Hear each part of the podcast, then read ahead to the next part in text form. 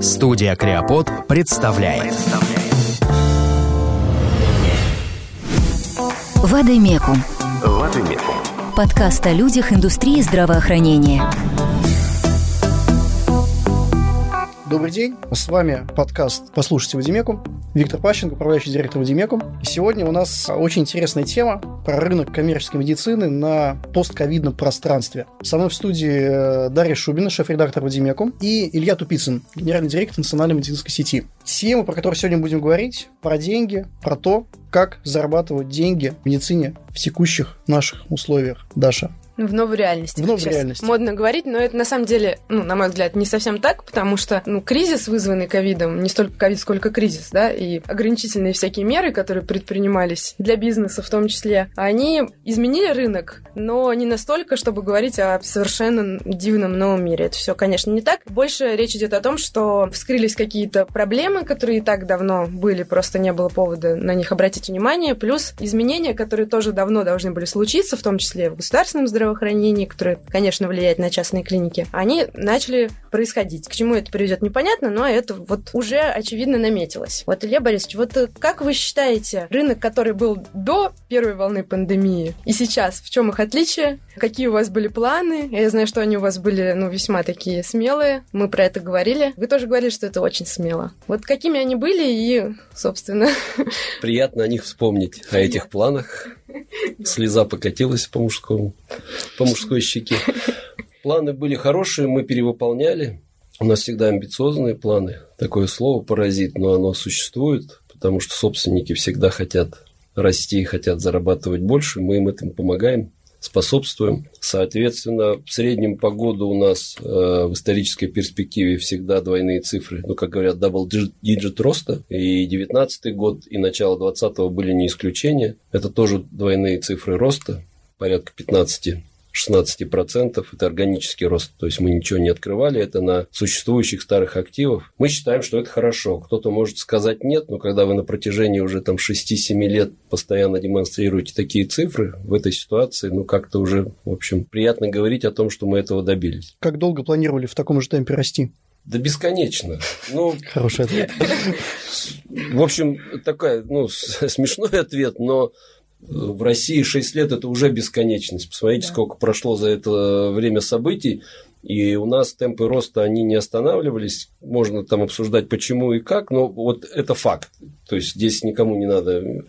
У нас аудированная отчетность, поэтому нам ничего пририсовывать смысла нет. Первое. Второе, мы и тогда, и сейчас все равно видим перспективы роста даже на этом рынке. И вот та ситуация, которая сейчас сложилась, она, может, подсветила другие какие-то направления, но все равно они есть, эти перспективы. Поэтому росли мы хорошо и даже перевыполняли свои, так скажем, амбициозные бизнес-планы. Все это было до конца марта, и потом это практически в один день 26-го все это, так скажем, резко изменилось. Секунду. Вы говорите то, что 15-16%, у меня, может быть, конечно, уже с головой не в порядке, но все-таки, мне казалось, больше вы планировали, да? У вас был план-то? Не, нет, нет. Так, ну, да? Так, 15, на органических, э, без открытия новых клиник мощностей, то есть мы mm-hmm. так планируем, для нас там 14-15% mm-hmm. это хороший рост, двойные цифры. Когда вы показываете цифры западным инвесторам, они до сих пор не верят, потому Почему? что, ну, потому что на западных рынках так не растут. Да, там 2-3% 2-3% это...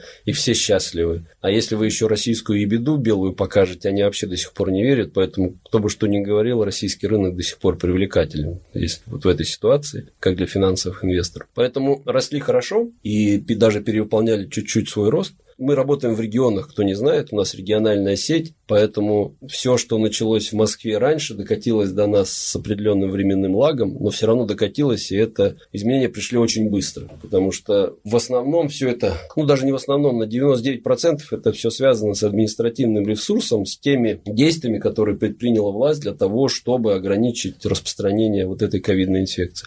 И мы на себе сразу это почувствовали. Например? Ну, в ограничении посещаемости, введение масочного режима, запретом плановых операций, угу. нагнетанием по телевизору вот этой страшной... Вы, ну, все вспомните, и, в общем, я человек устойчивый, но тоже так как-то я, в общем, понял, что... Страшно. Страшно, прям сильно страшно. А регионы в этом плане они еще более восприимчивы, когда по первой кнопке или по второй все это вещают. Жизнь по телевизору и жизнь в реальности – это две диаметрально противоположные вещи, потому что когда я сам, живя в Москве, смотрю по телевизору, что происходит в Москве, потом выхожу на улицу, смотрю, что происходит на улице, не стыковочка. Но когда вы из региона смотрите, вы реально верите, что ну все, апокалипсис пришел. Поэтому у нас вот с 27 марта резкое падение посещаемости, соответственно, выручки, ну и всего-всего-всего надо было реагировать просто. Ну, не все регионы одинаково падали. Какой диапазон? Диапазон от минус 30, мы говорим год к году, от минус 30 до минус 65. В деньгах.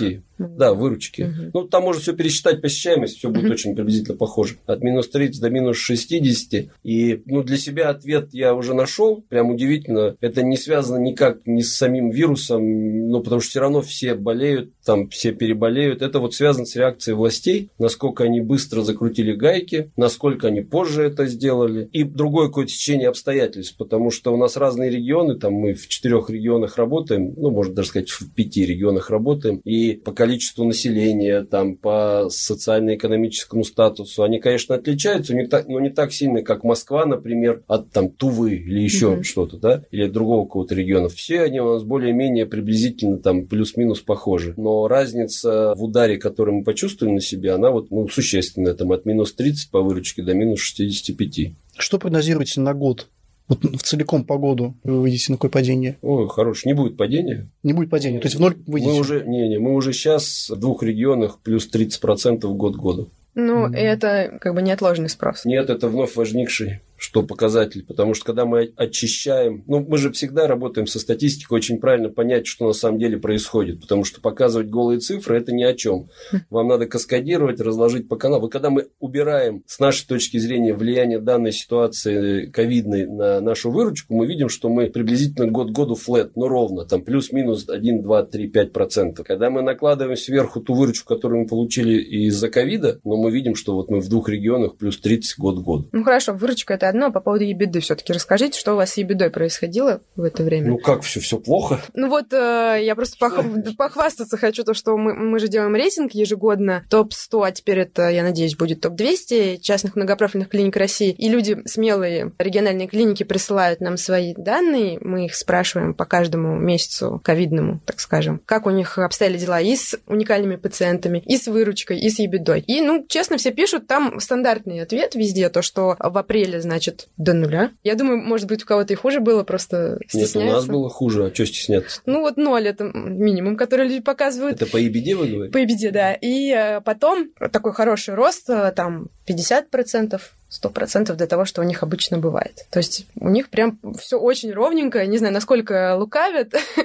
Хорошо, хоть так ответили. Я думаю, надо просто смотреть. У кого есть э, свои лаборатории, ПЦР-лаборатории, у всех все хорошо. Был промежуток паники аврала, когда ну, я просто сам лично для одной большой компании пытался получить им тест-системы, чтобы они безостановочное производство как-то не могут они его восстановить в принципе. Я, вот, я столкнулся с тем, что это невозможно вообще никак. То есть Здесь не играет роль там ни деньги, там, ни связи, ни знакомства. Государство просто весь этот канал взяло на себя и распределяло административным путем кому и что. Поэтому там первый месяц давайте 3-4 недели, месяц частники не могли принимать участие в тестировании, потому что не было чем тестировать. Потом, начиная с специализированных лабораторных сетей, которые первые пошли, потом уже частные клиники, у которых есть свои ПЦР-лаборатории. Вот у кого они есть и кто смог организовать эту работу и научиться это продавать, маркетировать, у всех все хорошо, потому что остальные все каналы провалились. Если дать статистику взять, ну, скорее всего, рынок, в общем, похоже, все работают на одном и том же рынке, у всех все похоже. Если взять статистику по каналам, я сильно удивлюсь, что у кого-то выросли операции до ощутимых цифр, там посещения, которые связаны с обыкновенными неострыми заболеваниями. Потому что не надо, может как-то это обидно, не обидно звучит, но это факт. За многие годы работы в частной медицине к нам приходят большей части не с экстренной помощью, потому что мы по экстренке не можем работать. Ну, то есть экономически это не очень обоснованно работать по экстренке в регионе, потому что это другие совсем расходы, а человек не готов платить в регионе там за экстренку совсем другую стоимость, поэтому он идет в государство. Поэтому основная посещаемость в регионах – это амбулаторно-поликлиническая, диагностическая, лабораторная. И там это на 90% не экстренная помощь.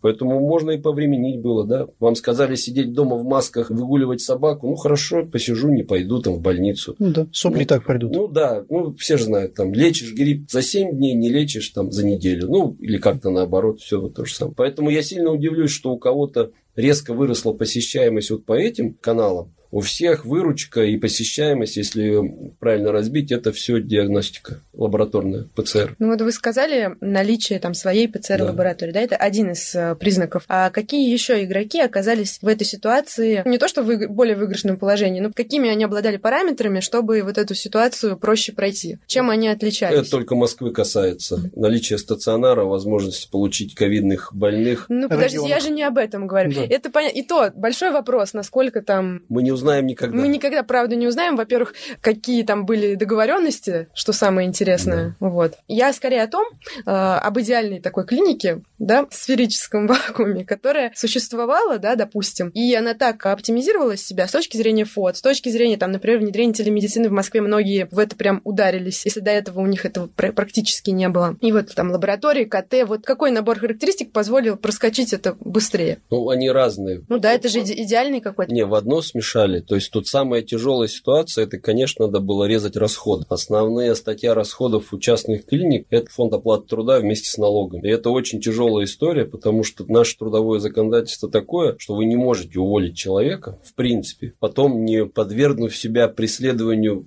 всех правильных российских органов в виде прокуратуры, потом еще трудовой инспекции да, и всего остального. То есть на Западе это выглядит по-другому, поэтому когда нам показывают дикие цифры миллионов безработных, это не то же самое, что у нас. Ну, то есть нельзя вообще в принципе сравнивать. Там человека уволили, он пошел, получил пособие по безработице, которое, в общем, позволяет существовать какое-то время. У нас большая скрытая безработица, если вы знаете, что это такое, она реально большая, и очень большой вот этот тормоз по оптимизации всех процессов, потому что вы не можете работать с этой статьей, как бы вы хотели расходов. Это было самое тяжелое, и здесь большое спасибо всем нашим директорам на местах, потому что это всегда разговор с коллективом. Ну, то есть есть вещи, которые государство само предпринимало. Там 65 лет плюс, давайте всех на больничный, сидите дома, не ходите, там всех, кого надо, в отпуска. То есть была задача просто сократить сократить на этом падающие выручки, сократить свои расходы. И ФОД – это самая главная статья. Потом аренда, но это отдельная история, потому что если у вас не собственные здания, то арендные платежи составляют весомую часть. А ну, сколько, даже... кстати, извините, сколько ФОД и сколько аренда в ну, среднем? ФОД, это опять зависит от структуры клиники, но региональные не очень похожи. Угу. Это не Москва, регионально похоже. То есть ФОД с налогами там у врачей, ну окей, в среднем 45-50%. Дальше у вас там административный персонал, еще еще докручивается, потому что фонд это самая большая статья расходов. Потом аренда, она там от 7 до 10%, тоже очень важные, и разговоры с арендодателями очень тяжелые, потому что они тоже пострадали. И это тоже личный вот контакт. В регионах, если у вас большая клиника или большая сетка, ну вот на нашем примере, мы в каждом регионе считаемся большими, и вы со всеми контактите, у вас со всеми, если вы работаете 10, 15, 20 лет, у вас все равно равно со всеми нормальные отношения. Вы не можете выехать, а, воспользовавшись ситуацией арендодателя, да, сказать, слушай, ну я тебе не плачу, потому что мне плохо. Ему так же плохо, а вы живете в одном городе. И вот этот коммуникации с э, персоналом, там, с арендодателями, они исключительно лежали на региональных директорах, потому что это надо разговаривать глаза в глаза, объяснять ситуацию. Если с этим справляешься, то дальше уже как-то плавно это проходит. То есть, получается, ключевой фактор – это выстроенные, правильно выстроенные отношения в коллективе и с, со всеми внешними… Может, да. Можете называть корпоративной культурой, как хотите. Просто слово такое в регионах, как-то корпоративная культура, культур. Но вот там директора, главврача знают, ему верят. Если ему верят, он сможет даже больные темы проговорить с коллективом и добиться результата. Потому что, вот яркий пример, мы всегда были против сдельной оплаты труда. Мы много лет назад уже в регионах во всех перешли на другую систему оплаты труда. Но, к моему удивлению, приятно же открывать даже в такие ситуации. Это самая выгодная ситуация вот сейчас. Сдельная оплата труда. Нам ну, для было... работодателя. Да-да-да, конечно. Для человека конечно. Нам очень. надо было переходить, объяснять, что давайте временно мы вас переводим на раздельную оплату труда. Потому что просто мы не вытянем по финансам. Если вы хотите работать там в компании, там вы любите, цените, а у нас очень маленькая текучка, ну прям, ну нет ее практически текучки, то тогда давайте будем идти друг другу навстречу. И вот эти разговоры, потому что надо все же оформлять, вы же должны за два месяца официально уведомить, если, ну, а два месяца в тех промежутках, ну, и, и просто нет. Ну, все. То есть, если вы два месяца будете по-старому платить, считайте, вас нет. Поэтому вот директора собирали коллектив, разговаривали, все подписывали там. Ну, то есть, вот очень сложная была тема. Интересно, это, наверное, один из немногих случаев, когда корпоративная культура напрямую влияет на финансовый результат. Очень, Причем вот Ну, и не только в медицине, Да. хочу сказать. У нас Да. точно так же. Это у всех. Ну, то есть, менеджмент сам добровольно снижал себе зарплаты, касается всех, нас в том числе. То есть, все решили сократить на 30%. Нельзя сказать, что какое-то легкое решение, но неизбежное, потому что непонятно было вообще, что происходит. Если вспоминать там, это сейчас уже как-то так с высоты опыта там, да, то сейчас смотреть там начало апреля и весь апрель месяц, даже там май до 10-15 числа полное ощущение апокалипсиса. Мгм. То есть вам Однозначно. показывают там, ну все, давайте там будем готовиться все на выход. Да? Ну, про опыт, кстати, интересно. Сейчас э, следующий вопрос, потому что все так или иначе готовятся морально или материально к следующей волне. Сколько этих волн будет, непонятно. И вопрос, э, как реально можно подготовиться учитывая, что кто-то свои запасы подъел уже да, на предыдущем э, снижении, что делать? Вторая волна, по разным прогнозам, там сентябрь, октябрь, ну вот она вот здесь вот будет. Я думаю, будет и третья какая-нибудь, потом и четвертая. Что делать? Корпоративную культуру не поменяешь. Задача номер один – жестко относиться к расходам. Да куда уж жестче. Извините, я вас перебью, просто вы всегда это говорите, что это максимально нужно жестко. Да. Ку- вот ваша ситуация куда уж жестче. Всегда можно найти, где сэкономить еще миллион. Ну, вот прям точно. Либо м, акценты поставить на другом. Потому что за время э, вот этого кризиса, ну, он все равно еще продолжается. И я думаю, что просто тот отскок в кавычках, который мы видим сейчас по всем рынкам, и который там показывает Сбербанк данные и все остальное, это не та история. История надо подождать квартал, может быть два. Народ сейчас потратит все, что он хотел потратить и не мог потратить за время того, как сидел по домам. Потом у всех сейчас существует такое гуляй на последний. Вот я прям это вижу, что вот давай. Пока отпустили все. Пока отпустили, это не показатель. Надо где-то... Мы сейчас смотрим, что вот третий квартал надо закрыть, и тогда уже длинный тренд какой-то будет понятен. Поэтому расходы все равно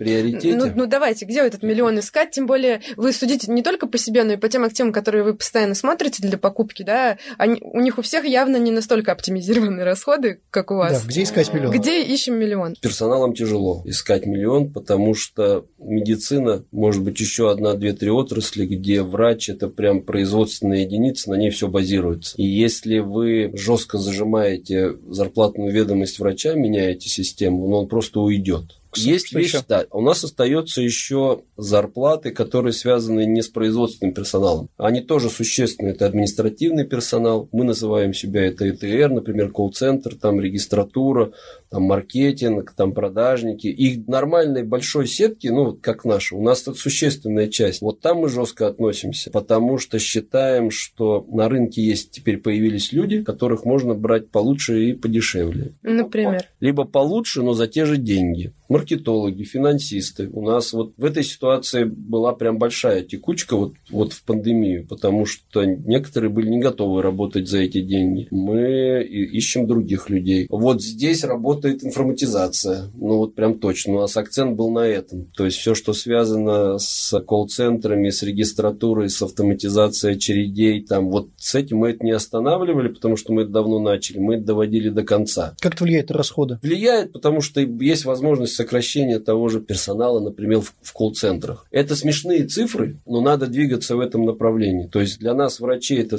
ну, вот прям нельзя, надо прям бережно и нежно, потому что их хороших очень мало. Никто меня сейчас не убедит, что там врача в ближайшей перспективе заменит какой-то интеллектуальный искусственный интеллект, Вотсон, еще что-то не заменит. Поэтому мы вот очень бережно, осторожно, чтобы, не дай бог, никакой текучки и вот их все, что связано с базовыми такими профессиями бухгалтер, юрист, маркетолог, менеджер, да, там смотрим жестче, смотрим более пристально, и если оставляем эти расходы, то либо даем больше задач, либо берем лучше людей по качеству. Менеджер не попал под сокращение? Попал, было, да. Вот не, мы, не можем, понимаете, я уже в самом начале сказал, ну невозможно уволить человека в России. В принципе невозможно.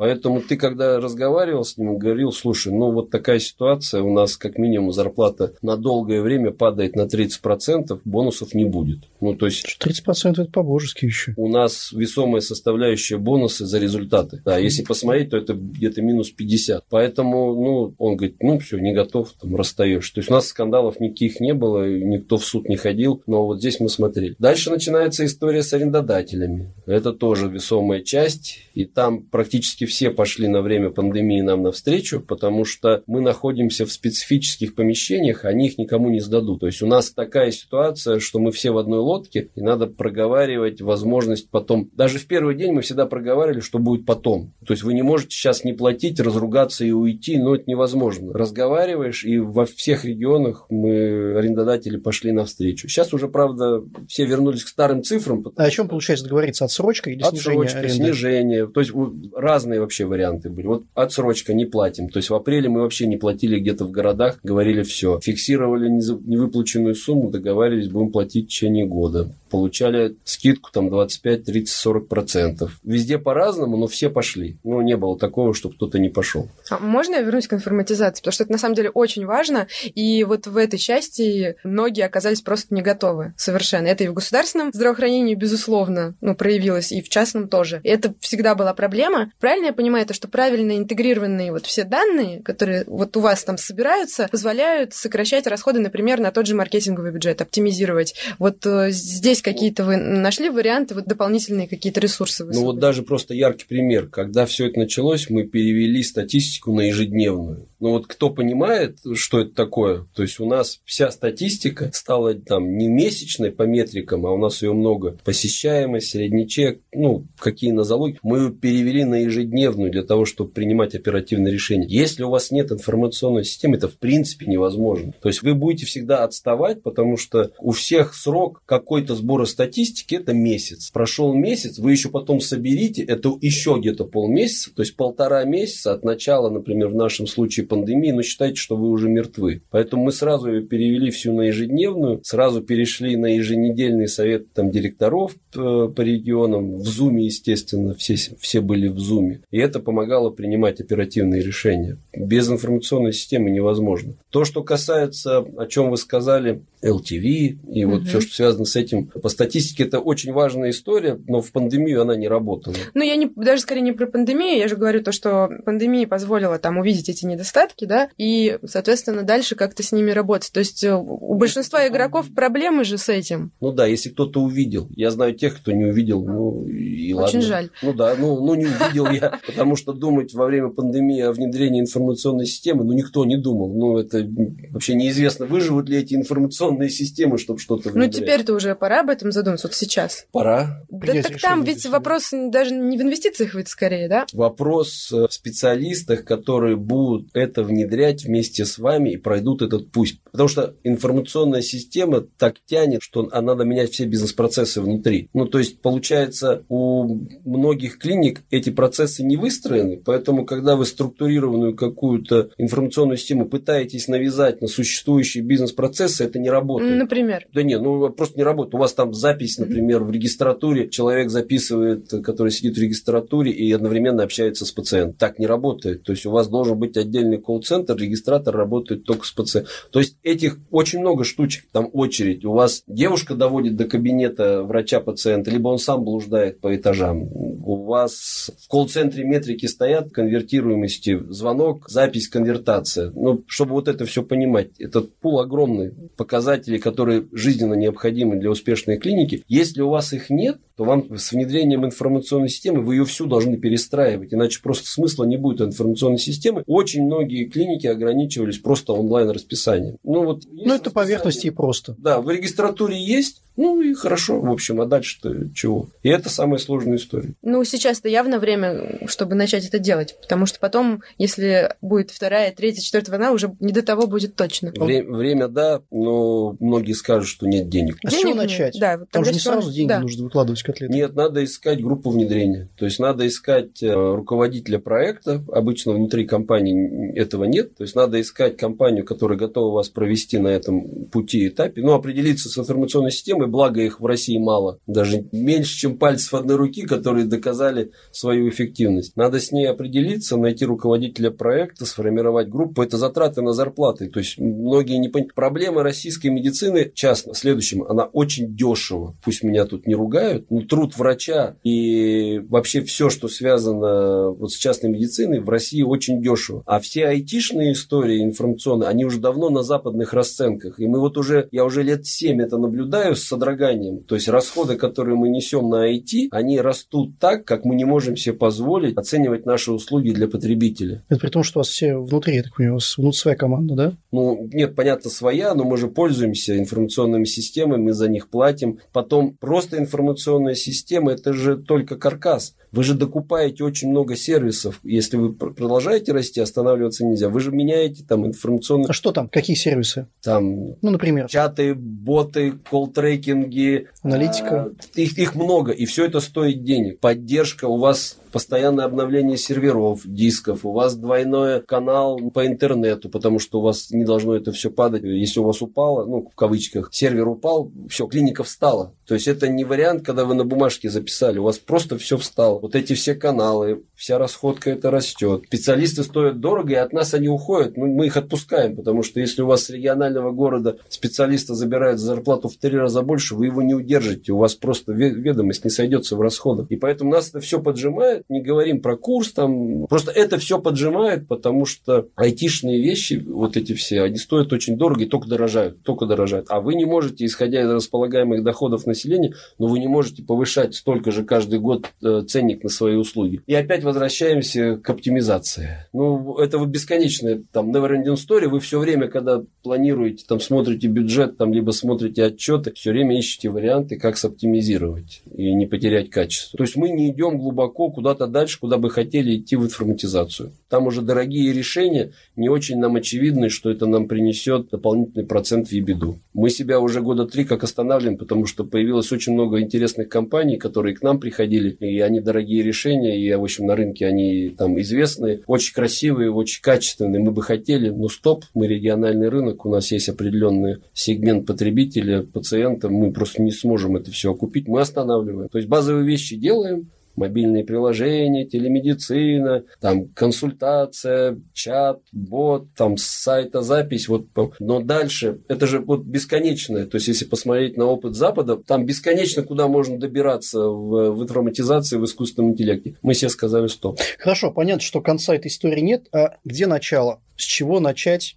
Если есть просто какой-то мисс да, непонятный, зачастую самостоятельно... Есть Excel, есть пару тетрадок. Да куда запись ведется. Но лучше понятный мисс надо брать. Ну, вы же знаете, вот любой DVD вам показывает о том, что есть непонятные самописные всякие штуки. Мы объясняем, ну, когда мы проводим diligence какой-то компании, если вдруг мы ее приобретаем, то следующий этап после приведения в порядок финансовой отчетности и аналитики, там какой-то, чтобы можно понимать, где компания находится, это мы прям настаиваем, что это рекомендация, это надо ставить медицинскую информационную систему. Нет вариантов. А как э, госклиники тогда вообще в этой истории существуют? Там же вообще ничего нет. Нет, вот так сейчас нельзя говорить. Нельзя говорить? Хорошо, как можно? Учитывая мой опыт, то, что я практически все это на моих глазах было, я работал в большой э, государственной клинике региональной, и как раз тогда появилась эта красивая история с Барсом. Барс вообще это была частная казанская компания, которую потом купил Ростех, ну и, в общем, дальше все понеслось. Дальше все хорошо. Да, дальше все стало хорошо.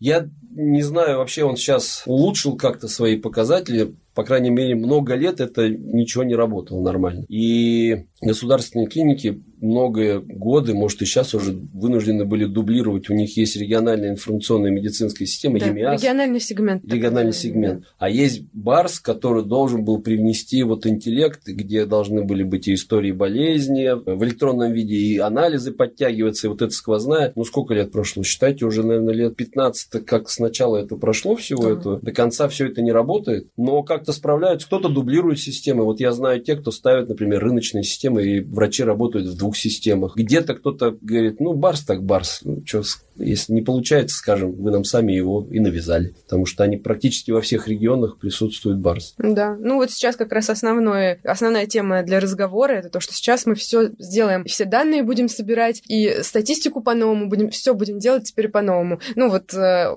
потому что поняли, что это все не работает. А в государственном э, здравоохранении как раз и нужно было, чтобы ну, да. данные собирать. Ну да, но не получилось. Не получ... Ну, бывает. Ну, бывает. А, очень интересный такой для меня вопрос, связанный, во-первых, с инвестициями. Многие ведь ограничили свои инвестиционные планы, пересмотрели их. Кто-то вообще пришел к тому, что нужно закрыть э, вообще часть филиалов. Есть тут одна такая сеть. Они, правда, меня уверяют, то, что это их была такая идея, но вдруг почему-то она начала реализовываться прямо в ковид. Вот, закрыли там сразу несколько своих филиалов на неплохих точках, куда сразу сели совершенно другие игроки и довольны вполне. Как у вас это изменилось? Когда, может быть, снова встанет вопрос о том, чтобы нужно развиваться дальше, строить новые какие-то клиники? На первую часть мы в апреле, э, видя спрос в двух, наверное, в двух или в трех регионах, правда, закрыли клиники? Ну, то есть просто закрыли. Прям на совсем? Нет, прям закрыли их, в отпуска пораспускали, mm-hmm. все. Сейчас все работают, все открыты. Мы-то планов своих не останавливали, потому что они очень длинные у нас. То есть у нас за время вот этой ковидной истории в Омске открылась большая клиника 3000 квадратных метров, и в Екатеринбурге мы начали строить хаб, ну, то есть 5500 тысяч квадратных метров с нормальным стационаром, там с большим, чем у нас был с дополнительными направлениями, ортопедия, травматология, которым места не хватает, любимая пластическая хирургия. Вот. Поэтому мы не останавливались. В Волгограде мы одну клинику разорившуюся забрали чужую и еще одну смотрим. Что это за клиника такая? А я даже не помню. То есть Волгоград город специфический, формат маленький, и постоянно приходили предложения менеджмент на месте решил, что это правильное местоположение и не надо вкладываться в ремонт и хорошее здание,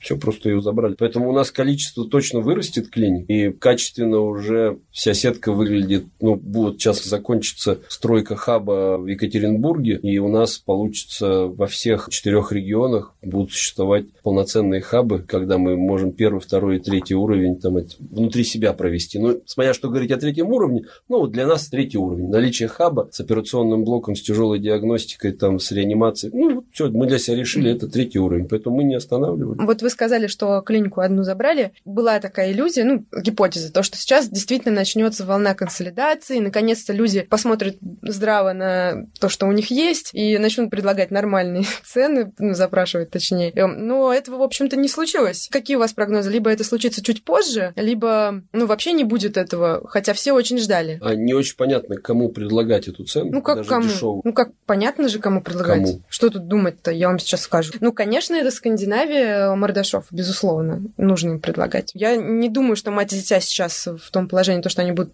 кого-то прям покупать. Они давно уже никого не покупали, уже нет, видимо, тех игроков, которые подходят для них. Скорее они будут грузить то, что у них есть. А мне кажется, все равно Медси по-прежнему. Новые игроки, например, не Армедик, мне кажется, у них есть большой потенциал. Небольшие в Москве, но тем не менее, для них это интересное расширение, как мне кажется кажется. Потом есть еще и старые истории, я имею в виду Альфа-центр здоровья, который должен был продаться, но никак. Поэтому вариантов-то много. Но вопрос, насколько те там даже с кем вы общаетесь, кого вы смотрели, насколько они готовы сейчас по-другому себя оценивать, насколько они вообще испугались того, что произошло, чтобы скорее-скорее кому-то прийти, может, даже без денег. Я думаю, и Скандинавии, и остальным перечисленным все равно нужны если региональные проекты, это все равно должны быть клиники с приличным оборотом на региональном уровне, с приличной локацией, потому что просто мелкие они приобретать не будут, им смысла нет. А таких историй не так много. Вот вы говорите, в Адемекум будут топ-200, а из этого топ-200 интересных будет в лучшем случае 30. 30, я тоже так думаю. Ну вот, да. максимум. Смотря у кого какие цели, тем более мы же понимаем, что эти небольшие клиники, которые есть, ну, не как небольшие, там, ну, от 100 миллионов рублей выручка, они же тоже присутствуют присутствуют на этом рынке, раз. Два, они тоже будут расти, все равно как-то будут меняться, перестраиваться, либо закрываться. Важно понимать, э, где они, какие они, и кого из них в какой момент забрать. Не, не готов вот так оптимистично смотреть, Это что... оптимизм?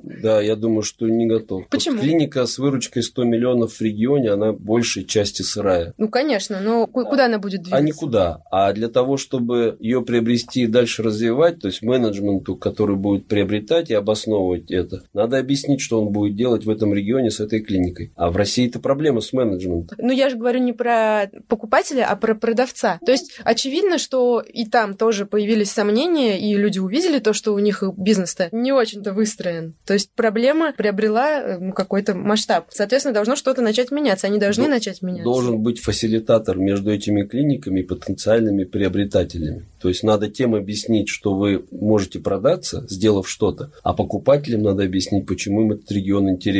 Окей, что нужно сделать, чтобы продаться? Вот я э, хочу продать свою клинику, у меня 100 миллионов рублей выручка. Предположим, у меня белая, белая компания. Предположим, это ключевое здесь, потому что все приобретатели все равно будут элоцировать все налоги, и очень часто, ну в процентах 80 получается, что клиника убыточная, потому что у этого собственника это его собственное здание, он не считает аренду, ну и естественно там чаще всего не вся зарплата выглядит. Вот любой приобретатель, который будет, а это большие компании, они все белые, они все с международной аудированной отчетностью. Наняв консультантов, они все равно будут элоцировать все расходы. Очень часто получается клиника просто убыточная. То есть сначала чистить. Абсолютно. Но это невозможно. Без того, как вы почистите, и существуют компании, которые на этом специализируются, делают аудит, там, due diligence, ну, невозможно. Потом еще, не дай бог, надо выявить медицинский аудит, очень специфический, мы сами с этим сталкивались. Если вы сами не внедритесь в этот процесс, то те подводные камни, которые не увидят будет финансовый аудитор, да, они потом могут к вам вернуться исками, дополнительными расходами. Например?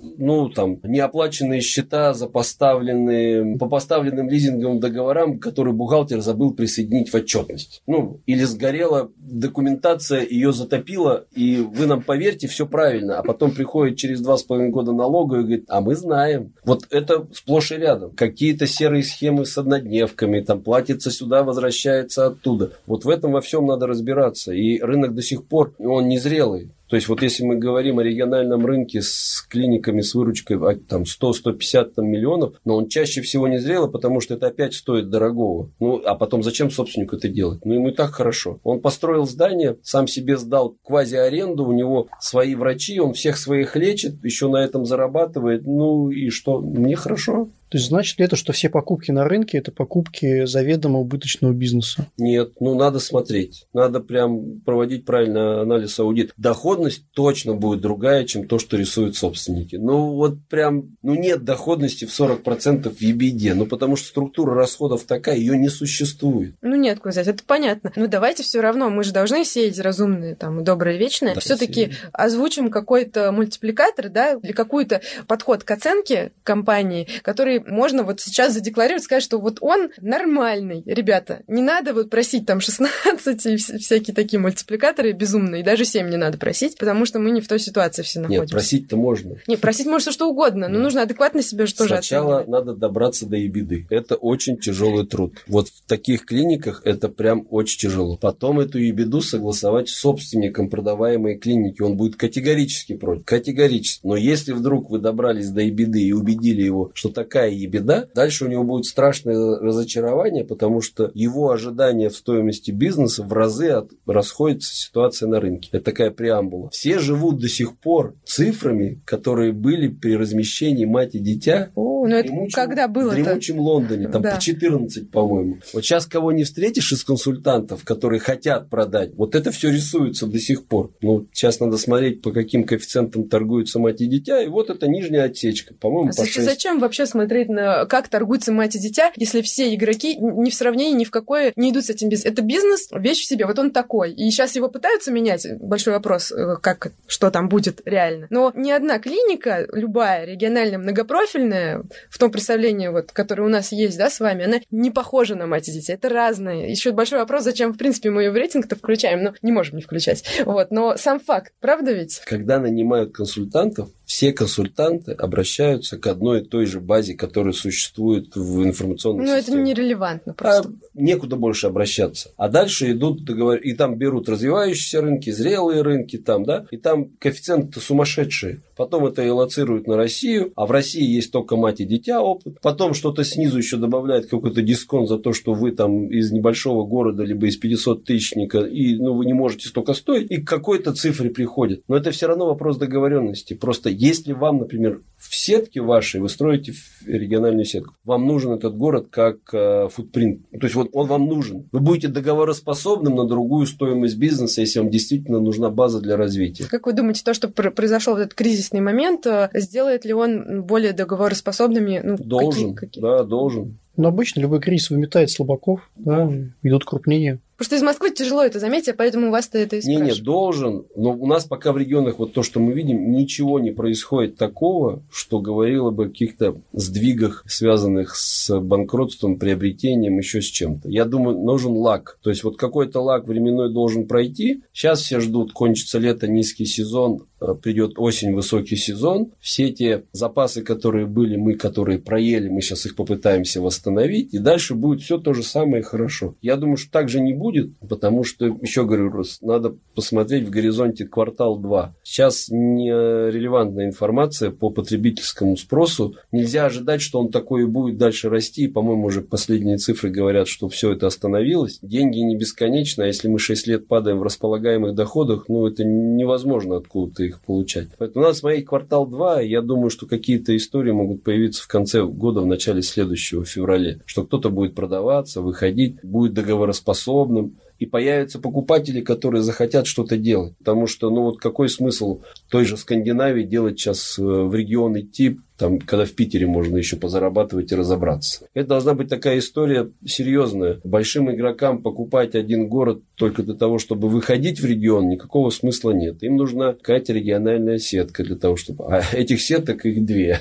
Ну, это вот и сами решите, какая, какая там... Ну, потому что нет смысла добирать там 50 клиник с выручкой по 100 миллионов. Но это титанический труд. Просто менеджмента в России нет, который сможет быстро их инкорпорировать в существующее. Его просто не существует. Почему? Я знаю такие примеры из других отраслей, правда. Другие, да. Медицина не... Вот... Очень сложный бизнес. Проблема медицины в том, что это до сих пор еще детский рынок и нет менеджмента. То есть вы, когда ищете менеджмент на управление медицинскими активами, вы всегда упираетесь в одно и то же. Это в лучшем случае какой-то врач, который перерос себя как врача и хочет попробовать себя в менеджменте. Опыта привлечения из других отраслей, FMCG, там, IT и все, его практически не существует удачного. Ну... А почему? Извините, людей нет, нет нормальной схемы адаптации, это, нет вот знаний. Частная медицина – это очень часто еще one-man-шоу. Ну вот есть главврач, он собрал коллектив, и самое страшное, они никто не хотят отходить от этого управления. Вот для нас это было самая большая, ну, самый тяжелый вопрос, потому что человек, успешно создавший вот этот бизнес, в который мы вошли, его очень тяжело убедить, что подожди, существуют другие методы управления, надо чуть-чуть отойти в сторону, и тогда компания будет дальше лучше развиваться. Это очень тяжело. Это еще не зрелость продавца, собственно. Э, э, он не зрелый рынок, но да. чтобы он стал зрелым, должно очень много поменяться. И это... Еще пару волн ковида, мне кажется. Да нет, да, я думаю даже, что просто тут базовая эта история, это все, что связано с финансированием. На самом деле все будет гораздо проще, мне кажется, и хуже. А, просто сейчас а, Михаил Альбертович Мурашко немножечко воспрянет духом и начнет делать то, что он давно задумал. Войну а, Ну, он не любит это, лучше так не говорить. Цензура, это территориальное планирование, так нужно. Здравые в этом зерно какое-то, конечно, есть, при условии, что есть система финансирования, которая позволяет так территориально что-то планировать. Кто не читал, всем рекомендую почитать интервью Ильи Юрьевича Шеликрота, он как раз рассказывает, как это может быть. Предложения какие-то адекватные озвучивает. Но, в принципе, и история о том, что государство все равно будет так или иначе самым крупным игроком здесь на рынке. И он же уже озвучил, какие интересные игроки. Те, у которых есть много разных услуг, комплексность. Вот. Потом это повторяет э, новый председатель фонда УМС, несколько путая понятия, на мой взгляд, но тем не менее говорит ровно о том же самом. И очевидно то, что рынок вот этот вот частной медицины, это такой будет будет при всем уважении, ну, такая банка, в которой вот эти вот паучки существуют, вот, и потихонечку съедают тех, кто маленький. Мы давно себе, даже нельзя сказать табу, не табу, мы почти не работаем с государством. Но я вот не согласна здесь с вами, с вашей осторожностью, я ее не понимаю. Да. А я вот вам Который год? который год пытаюсь объяснить. И на примере уже даже на вашей памяти многих компаний, которые рисуют свои бизнес-планы в ожидании государственных денег, это все заканчивается плачевно. Вот у нас в портфеле, ну, в выручке у нас это 8-9% только выручка от государства. Даже если она пропадет, с нами ничего не случится. Ну, просто ничего. Ну, вы же понимаете, то, что таким образом вы всегда останетесь в каких-то пределах, в которых вы Да. и есть. И Да, все. да. У вас нет будущего большого, великого Да, космического. нет, может, мы его и не хотим. Ну, это другой вопрос. Мы хотим, может, стабильной, понятной, ясной работы и прямого взаимодействия со своими пациентами. Потому что разговор о том, чтобы получить квоты, это каждый год непонятная история, чем она закончится. А сейчас, конечно, будут закручивать гайки с ОМСом и со всем, что с этим связано, и с ВМП, потому что деньги же уже понятно, что не бесконечные. Их сейчас сильно много потратили. Своих надо поддержать. И поэтому э, у нас есть госзаказ по-моему, во всех даже сейчас регионах, но это, ну, тотал это 8-9%. Ничего не произойдет, если его вдруг не будет. Разговаривать с государством, конечно, основной игрок всегда будет государство, но вообще никаких сомнений нет. И, конечно, в ситуации, когда располагаемые доходы населения падают, ну, конечно, надо работать с государством. Мы там вот вошли в проект по патронированию. э, А вы вошли Да, в него, в да? Волгограде у нас маленькие суммы, но нам это интересно. Мы туда вошли. Почему нет? Мы в других Там регионах пока вообще ничего не пытаемся. понятно с этим А, патронированием. Я считаю, нормальная история. Попробуем, получится, не получится. Ну, Там был нормальный конкурс. Мы заявились, нас выбрали. Мы, мы вообще ничего не делали для того, чтобы там победить. Но вот мы существуем. Ну, знаете, почему они вас выбрали? Потому что никто толком не заявился. Ну, вот и вот все. Там хорошо. проблема в том, что они не объяснили нормальные правила игры. А вы их просто знаете. Ну, мы, мы смогли, у нас менеджмент нормальный, он заявился, мы даже не участвовали как-то там в этом процессе, мы просто год назад сказали, смотрите, есть такая история, давайте участвовать, почему нет? Нам интересно там все, что связано с гериатрией, там, ну, почему вот в этом Этот вопросе? проект стартовал сейчас конкретно в Волгоградской области Да, или все нет? нам утвердили, там суммы небольшие, э, количество людей нам определили, э, выезды там. Они все это сделают. У нас для Волгограда огромная сетка. Ну, я потерялся уже в количестве э, точек медицинских в Волгограде. Поэтому они точно все это сделают. Мы это пытаемся сделать там в Уфе, в других городах. Ну, хорошо, вот работа с государством, нормально. А все, что связано вот с этими квотами, ну, это же, вы же сами знаете, Даша, это Конечно. ну вот, ну хоть заобъясняйся. Я государству сколько раз говорю, я все время говорю, я его понимаю. Ну зачем давать частнику? Ну надо своих поддерживать. В, в здравоохранении работает сколько? 2 миллиона людей? Что Три? значит поддерживать? Поддерживать можно только того, в ком, в ком ты тоже уверен, что он будет эффективен. Даша, а вот- здесь нет вопроса. Даша, вы станете старше, и тогда вы будете говорить так же, как, так же, как я. Если вернуться к теме сокращения расходов, ну, оптимизации, в принципе, расходов, есть такая история, как э, сервисное обслуживание медоборудования. И именно частные клиники раньше, по понятным причинам, начали заботиться вообще об этом. Ну, насколько для вас э, это такая, такое потенциальное направление для сокращения расходов? Переход, может быть, на какие-то контракты жизненного цикла, какие-то варианты взаимодействия с поставщиками, с производителями?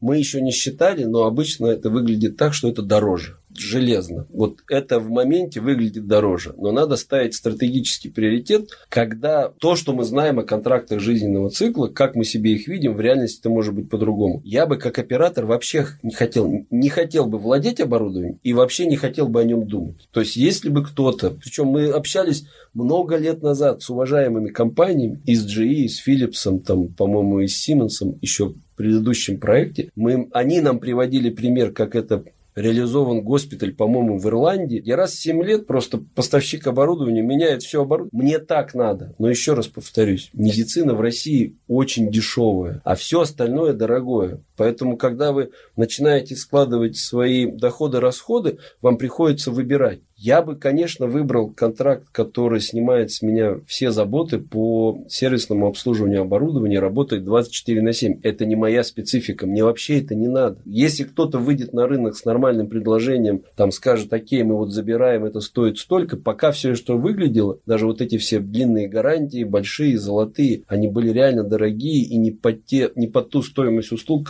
которую мы оказываем. История очень большая и правильная, государство может себе позволить. Оно же считает по-другому. Ну, оно может, конечно, себе позволить. Может. Но для этого нужно освободиться от оков, связанных э, с, с коррупцией, с Это я откатами, со всякой не хочу, вот этой я ерундой. ее не знаю. Есть она, нет, мне не интересно. Оно себе может позволить. У него горизонт планирования, наличие денег, возможно, безостановочная работа в крупных госпиталях 24 на 7 это принципиально. Как надо, так и посчитают. И здесь не будет стоять вопрос там ебеды, еще чего-то. У них нет ебеды, у них амортизации нет, вы же знаете, да? Mm-hmm. Ну, не существует такой статьи. У них замена оборудования плановая там раз в 7 лет. Я так хочу... Ну, жить. другой вопрос, что она не производится. Понимаете, там идеология другая, отсутствует, точнее, идеология. Даша, мы говорим, как вот это выглядит на бумаге. Государство может позволить большие, крупные, огромные госпиталя. Обязательно так надо делать контракты жизненного цикла, потому что дальше это местечковость. Частники не все могут позволить. Те, которых большинство, скорее всего, не могут позволить. Но если производители смогут предложить решение, ну, конечно, это не наше. Мы не понимаем в этом. Мы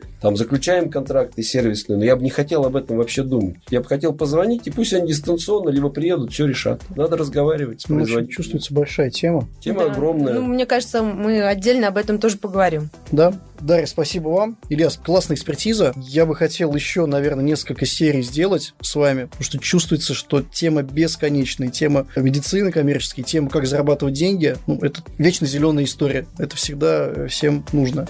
Зовите. Слушайте Вадимекум. Вадимекум. Вадимекум. Подкаст делового издания об индустрии здравоохранения. Вадимекум. Новости, рейтинги, аналитика, мероприятия, а теперь еще и подкасты.